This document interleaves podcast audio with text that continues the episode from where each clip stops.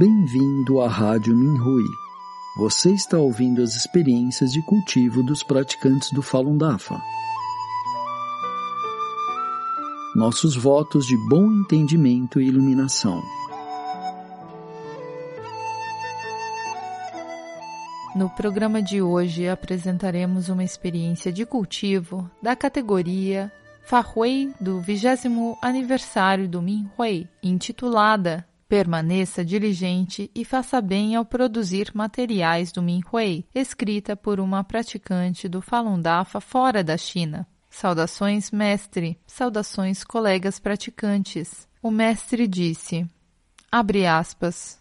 O site Minhui é uma plataforma de comunicação entre os discípulos do Dafa. Também é uma janela para fora. Fecha aspas. Ensino do Fá em Washington, D.C. 2018. Tive a sorte de fazer parte de uma equipe que valida o DAFA. Mais especificamente, em 2004, ingressei para a equipe de produção de materiais e estou envolvida há 15 anos. Meu trabalho diário é conferir todos os tipos de materiais de esclarecimento da verdade procedentes da China. Isso também inclui a configuração da página, a conversão para PDF e repassá-los para os editores publicarem. Além disso, também reviso artigos recorrentes de diferentes tipos, assim como artigos enviados para o Fahui da China e aqueles que celebram o Dia Mundial do Falun Dafa. No início, há muito tempo, nossos produtos não tinham uma boa qualidade profissional e a carga de trabalho era enorme, com o passar do tempo, desenvolvemos revistas com mais qualidade. Por mais ocupada que estivesse e por mais difícil que fosse todos os dias, conseguia concluir qualquer tarefa designada. Isso porque preparar os materiais do Minhui é uma missão e uma responsabilidade. 1. Um, eliminar a inveja. A preparação do material é também um processo de cultivo. Um dos maiores problemas no meu caminho de cultivo foi eliminar a inveja. O mestre disse: abre aspas, quem não eliminar o apego à inveja durante o cultivo não poderá obter a fruição reta. Absolutamente não. Fecha aspas. Sétima aula, Zuan Falun. Sentia uma forte inveja no meu coração e estava muito preocupada em remover esse apego. Em 2008, quando li o artigo Eliminando a Inveja, não senti nada em particular, simplesmente o publiquei. Porém, dois anos depois, esse mesmo artigo foi reenviado para o Minhui e o coordenador me pediu para dar uma revisada. A configuração da página era ruim e estava em chinês, então tive que refazer as configurações da página quando o li.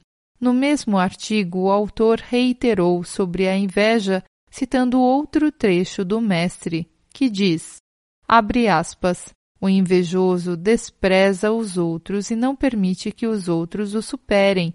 Quando vê que alguém é mais capaz do que ele, perde o equilíbrio, não consegue suportar e não aceita. Fecha aspas.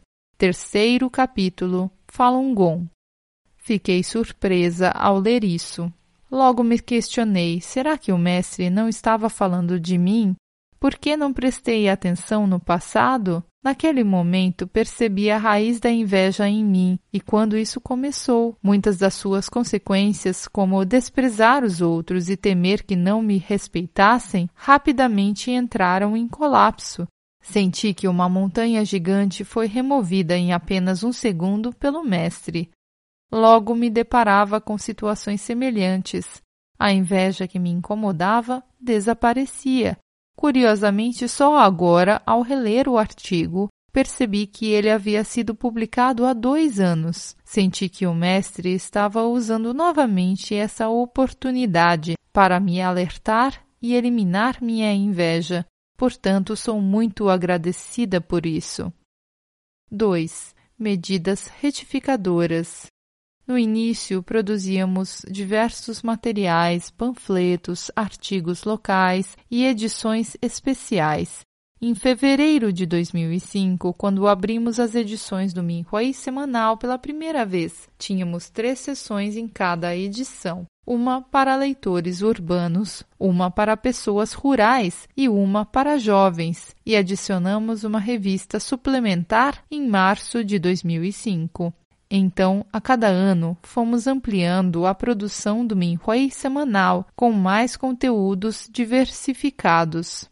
A quantidade diária de trabalho era imensurável, especialmente durante as férias. Como os editores não conseguiam processar tantos artigos, então fiquei encarregada de alguns, porém alguns estavam mal escritos. Isso incluiu artigos com conteúdo inadequado, escritos em um nível muito alto, outros com ausência de parágrafos, outros sem títulos ou finais, imagens com resolução muito baixa e assim por diante. A configuração da página também tinha várias divergências, como espaçamento de linhas e margens muito estreitas, variando os tipos de tamanhos de fonte. Naquela época ainda tinha um trabalho diário, mas não importava o quão ocupada estivesse, sempre fazia o possível para terminar minhas tarefas. Inicialmente reclamei da incapacidade dos praticantes, então percebi que as pessoas e suas habilidades variam de pessoa para pessoa. Os praticantes não eram negligentes intencionalmente, portanto, eu deveria ser mais tolerante, ou seja, me concentrar em me aperfeiçoar ao invés de impor meus padrões aos outros. Por isso, decidi complementar o que estava fazendo e dedicar mais tempo a resolver os problemas para que os artigos pudessem ser enviados a outros praticantes a tempo. Durante esse processo, descobri que minha capacidade de ser benevolente também aumentava. Notei que os praticantes da China aprendiam rapidamente. Depois que aprimoramos e publicamos alguns artigos bem corrigidos, os praticantes de várias regiões aprenderam com eles. Muitos dos problemas se resolveram por si só. Em novembro de 2009, o Minhui semanal foi padronizado para a China continental. No entanto, ainda havia alguns problemas com artigos de diferentes regiões da China. Em 2013, foi publicado um aviso sobre o Minhui que melhorou suas apresentações.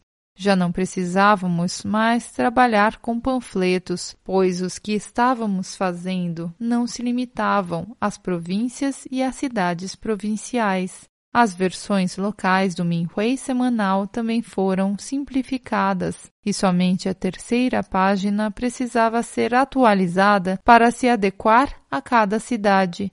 Nossa carga de trabalho diminuiu drasticamente. Quando trabalhava em artigos regionais, geralmente não olhava para o conteúdo. Uma vez recebemos um feedback de que o título do artigo estava incorreto. Abri o artigo e verifiquei que realmente o título não correspondia ao conteúdo, pois o texto era de outro caso de perseguição. Então percebi que alguns conteúdos não eram adequados para as pessoas comuns. Por exemplo, informar o número de praticantes que foram forçados a desistir de suas crenças. Às vezes, havia informações detalhadas sobre como os praticantes foram transformados e renunciavam à sua crença. Havia também artigos escritos em um nível muito elevado, Fiz o possível para corrigi-los e providenciar feedback para que apenas os materiais apropriados fossem publicados. 3. Cooperando como um só corpo. Devido à dura perseguição na China, a segurança é muito importante. Se houvesse dúvidas sobre determinados trechos, expressava minha opinião Além disso, verificava as informações fornecidas de cada artigo, removia as informações que poderiam identificar o autor do artigo. Também verificava todos os tipos de revistas e jornais, além das fotos de celulares, materiais de vídeos e calendários. Sempre dava um parecer através de feedback quando alguma coisa precisava ser corrigida, Muitos de nossos materiais estão com mais qualidade e é um prazer lê-los.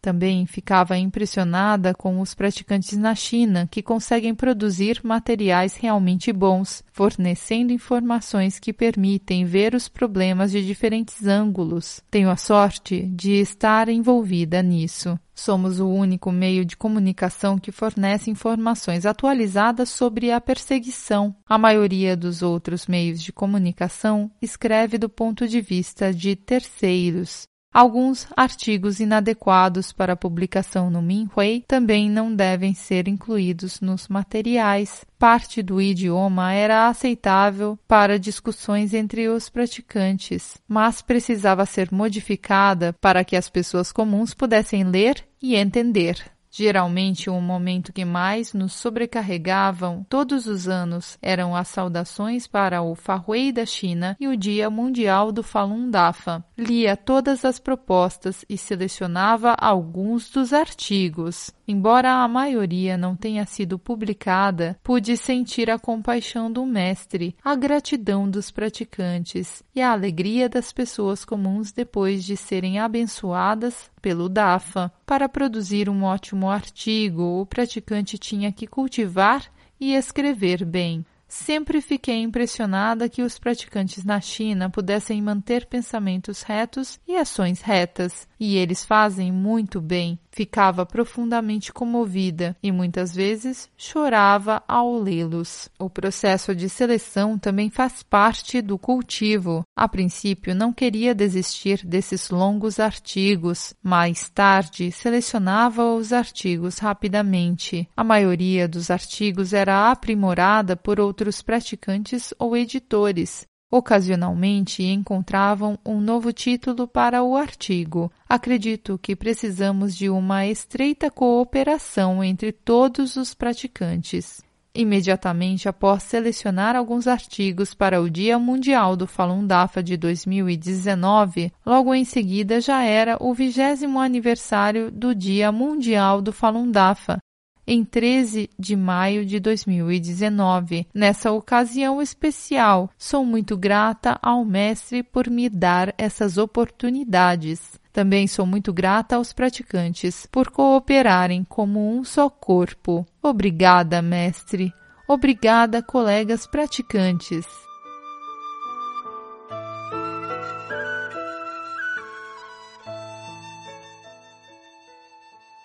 Obrigado por ouvir a Rádio Minhui. Para mais informações a respeito da perseguição ao Falun Dafa na China e de experiências e eventos de praticantes ao redor do mundo, visite o nosso site pt.minhui.org.